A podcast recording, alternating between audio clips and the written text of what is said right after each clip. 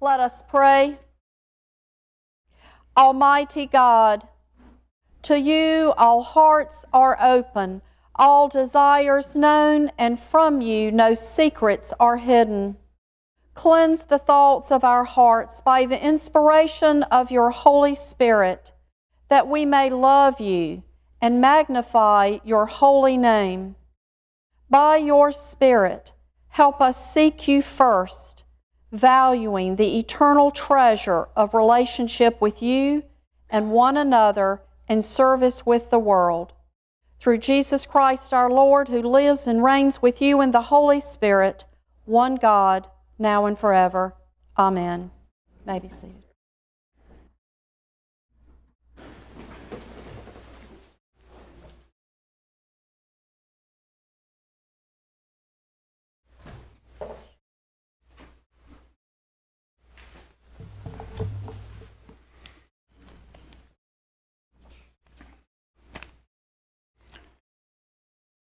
The first lesson comes from the letter to the Colossians, the third chapter, verses 1 through 11. So if you have been raised with Christ, seek the things that are above, where Christ is, seated at the right hand of God.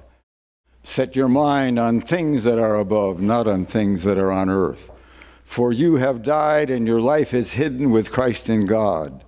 When Christ, who is your life, is revealed, then you also will be revealed with him in glory. Put to death, therefore, whatever in you is earthly fornication, impurity, passion, evil desire, and greed, which is idolatry. On account of all these, the wrath of God is coming on those who are disobedient. These are the ways you also once followed when you were living that life. But now you must get rid of all such things anger, wrath, malice, slander, and abusive language from your mouth. Do not lie to one another, seeing that you have stripped off the old self with its practices and have clothed yourselves with the new self, which is being renewed in knowledge according to the image of its Creator. In that renewal, there is no longer Greek and Jew, circumcised and uncircumcised, barbarian, Scythian, slave and free but Christ is in all and is all. So thus ends the first reading.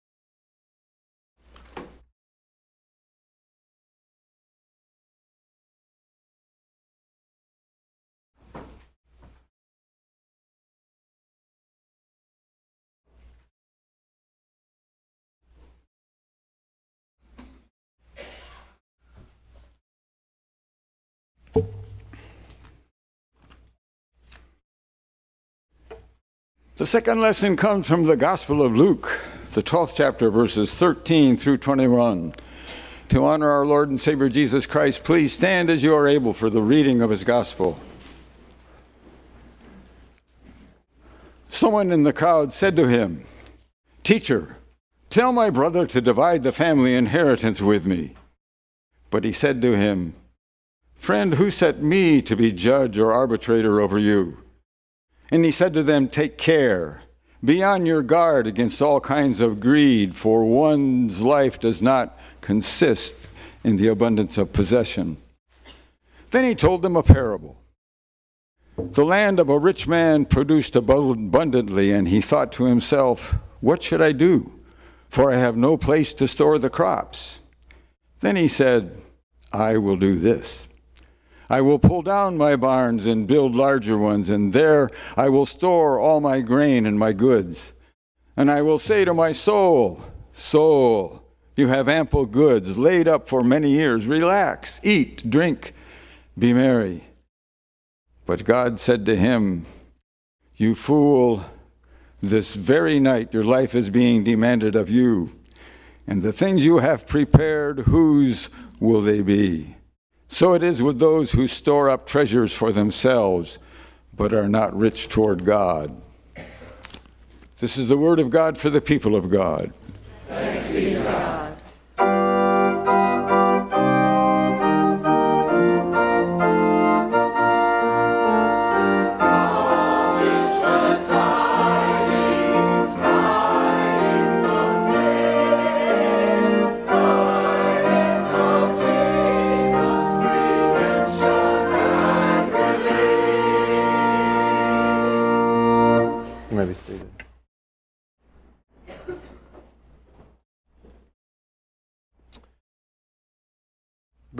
Word for it is uh, bibliophile.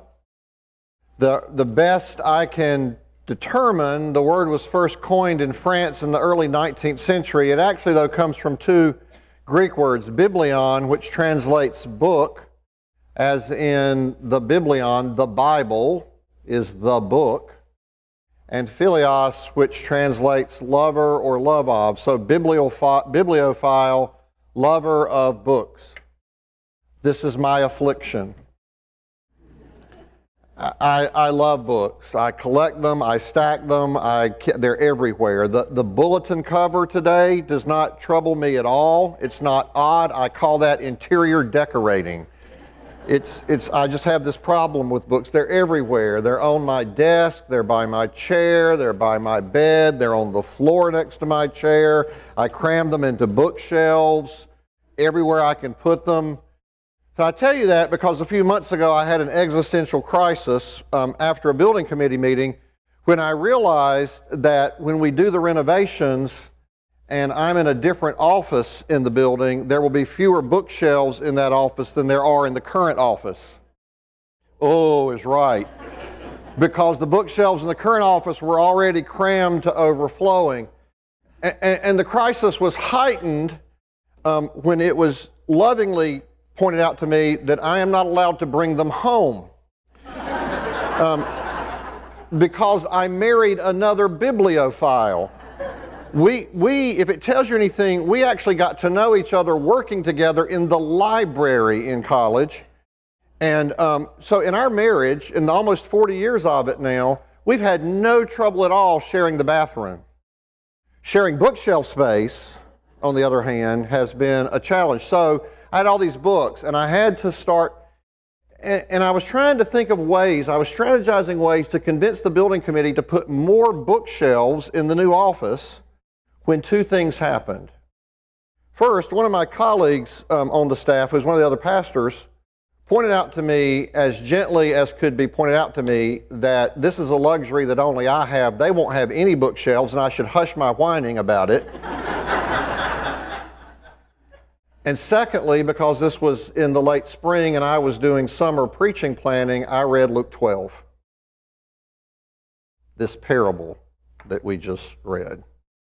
So, if you go into my office right now, and I'm praying that some of you will after service, um, this is a commercial and an offer, one time only, free, no toll free number to call. You go to my office right now, you'll find a table behind the sofa, and on it are books. And these are the books that I am thinning from the herd. These are the books that I have managed somehow to release. These are the books that I have managed to emotionally detach myself from. The staff has picked over them. The staff has not taken enough. Um, but then they're not going to have bookshelves either. So.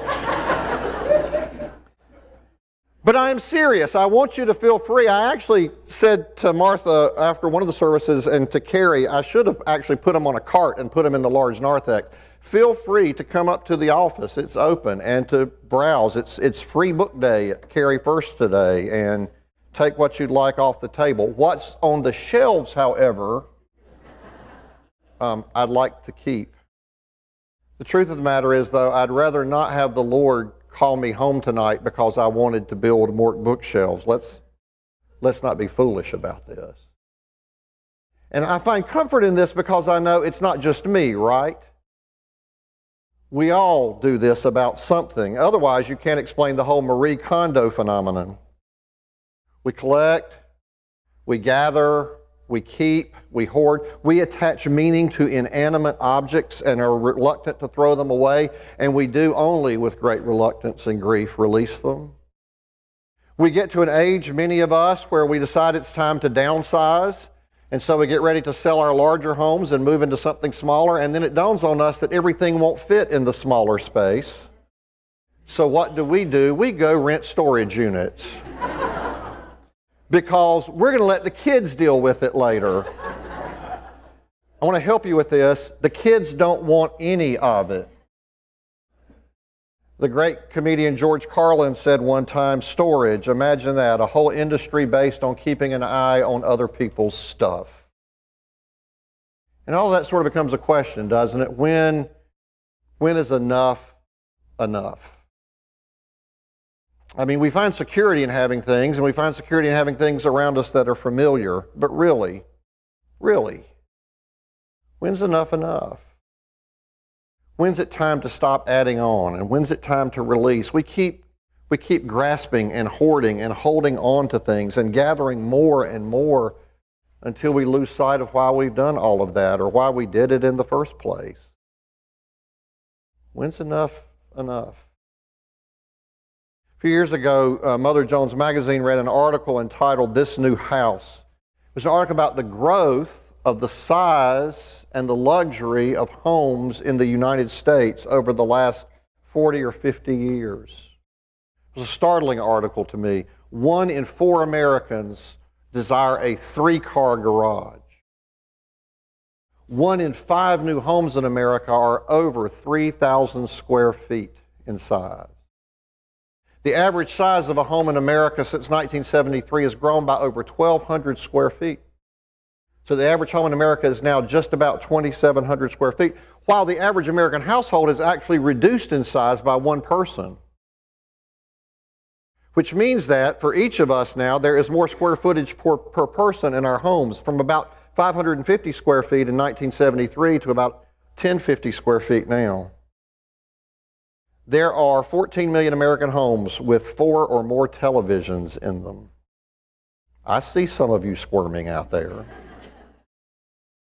And the article went on to talk about the devastating environmental impact of this growth in size of our homes and the accumulation of more things, what it's doing to the environment to heat and cool such larger spaces. When is enough enough? Because none of us have enough closet space, even with the larger homes. And when you're gone, whose will it be? That's the question Jesus asked, right? When, when you begin Luke chapter 12, he's actually not talking about any of this. He's actually talking about other things. This wasn't, this wasn't his topic of conversation at the moment. He was trying to actually encourage the disciples and teach them as they were on their discipleship journey. He, he was telling them things like, don't, don't show the hypocrisy of the Pharisees. Don't be like the Pharisees and be hypocritical like they are. Don't, don't be afraid of people who can kill the body worry more about people who can kill the soul. He reminded them that God even counts the hairs on your head, which in my case saves the good Lord a good bit of time.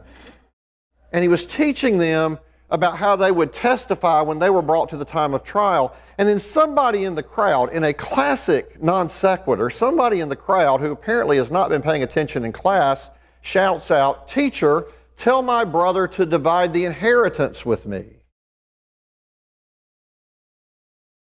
This, they're wanting Jesus to probate a will. This is an estate settlement. This thing starts as an estate settlement. Whose will it be when you're gone? Mine. No, mine. Mine. No, mine.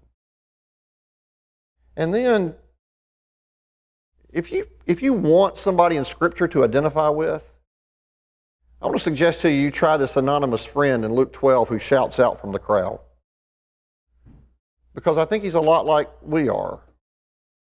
He wants his fair share.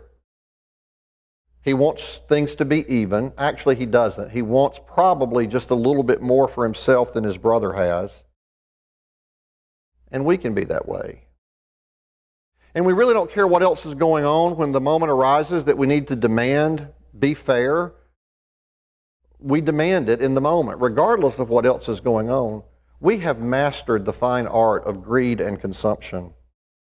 It's about us. It's about me and what I want. So Jesus, in typical Jesus fashion, answers this guy with a parable, right? There's a farmer, he says. You notice, by the way, he was already rich when the parable started. Jesus says this is a rich man. It's not that he earns all of this and then becomes rich. He's already rich. There's this rich farmer. He's not the brightest guy around. He's not a bad guy either. You probably wouldn't mind having him as a neighbor. His farm's done very well, bumper crop. He's got more than he knows what to do with, and he's got more than he can put in his barns. And so he decides he's going to tear down the old barns and build new barns, bigger barns, to put all that he has in the barns.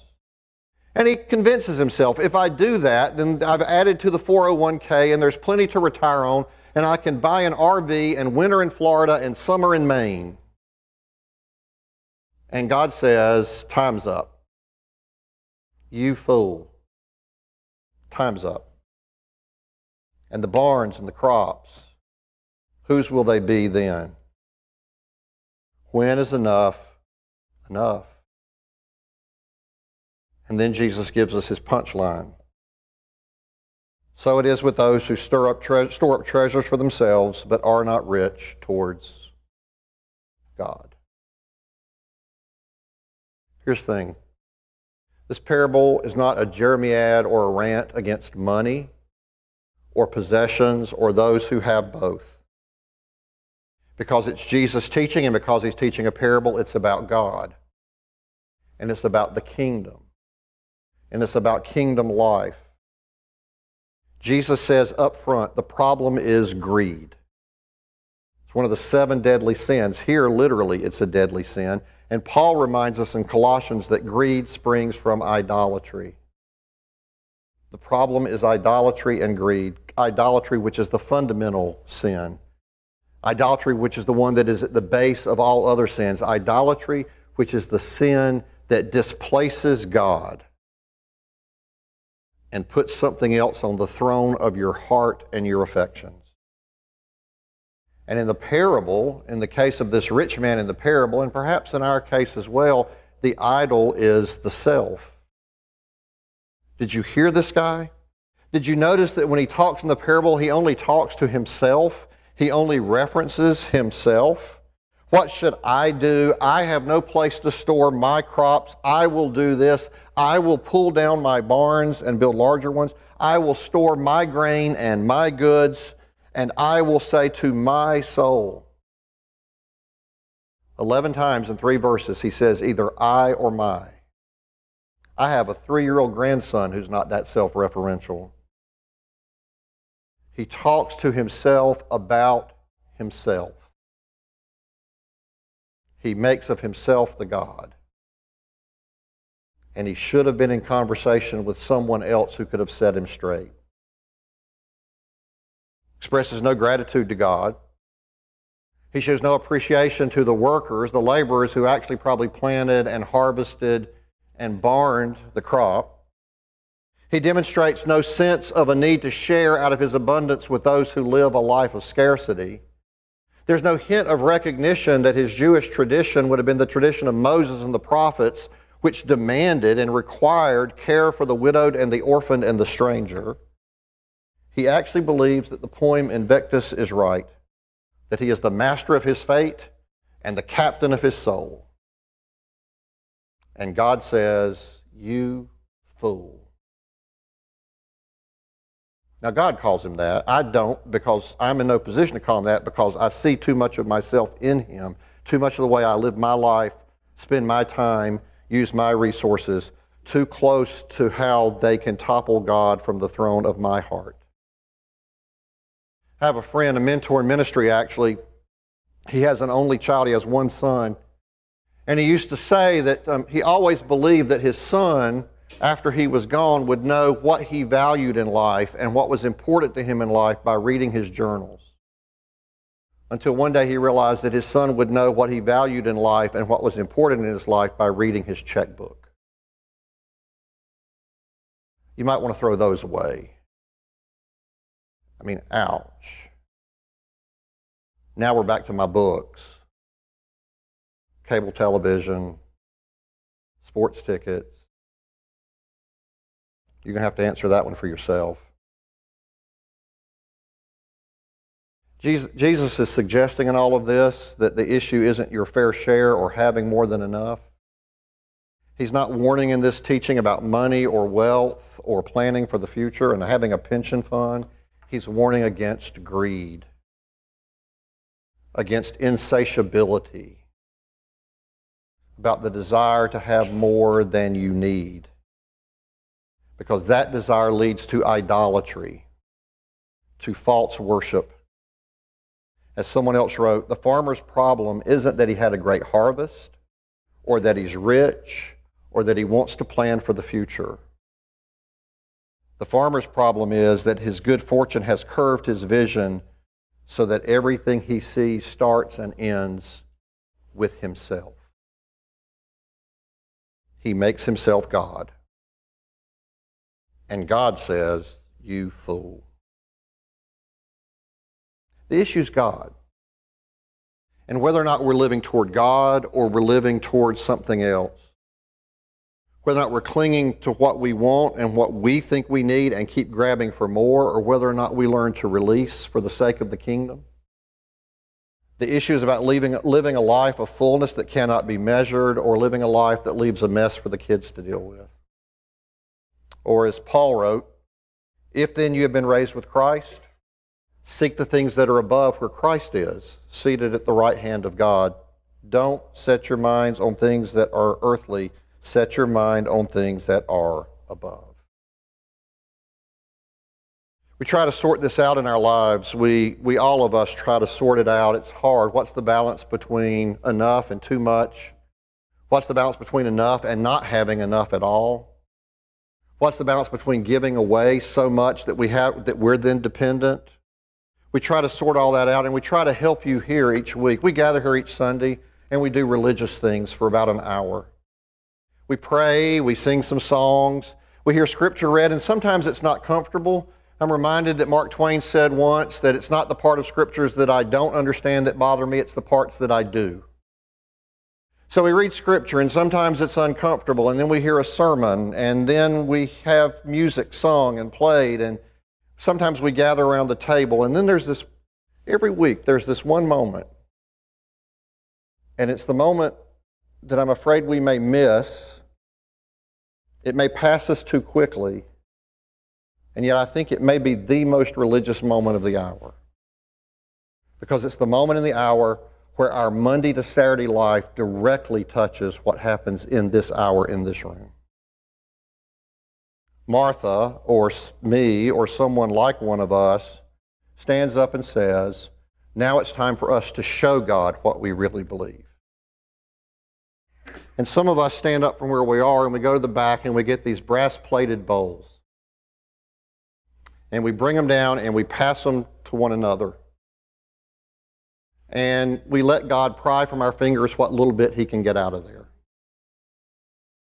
And we go home, at least for the moment, satisfied that we've done what we should, and that moment passes as quickly as it takes to hand that brass plated bowl from one person to the next. We don't let it linger long, do we? We, we move it on.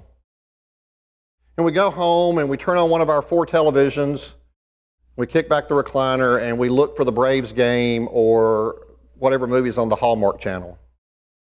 I mean, really, Christmas movies in July, y'all, come on. but sometime later, sometime later today, maybe tonight, probably tonight, when the house is quiet, when the only sound you hear is the sound of your breathing, the beating of your own heart. When the house is quiet and the house is dark and you can't even see all the stuff that you've got. You might think about that moment. And you might wonder if you let it pass you. This opportunity, this, this one moment in the whole hour when you could be seized by the happiness that eludes you the rest of the week. This one moment when you had the opportunity to open your hand and let go. This one moment when you had the chance to release. To do what we sang earlier in the opening hymn, to cast each false idol from its throne so that you could proclaim that Christ is Lord and Christ alone. And you think about that, and if you're like me when you're thinking about that, listening to your own breathing, not being able to see all the stuff around you, you're probably going to pray that you don't hear a voice whisper to you, You fool. And in that moment, later today or tonight, I hope you remember something else the teacher said. This teacher who emptied himself. This teacher who did not grasp what was rightly his, which was equality with God, but emptied himself so that we could be full. This teacher who said in many places, in many different ways, that it is not in how much you have, it is not in the abundance of your possessions that you find happiness and joy life and happiness and joy, he says, is to be found in how much you give.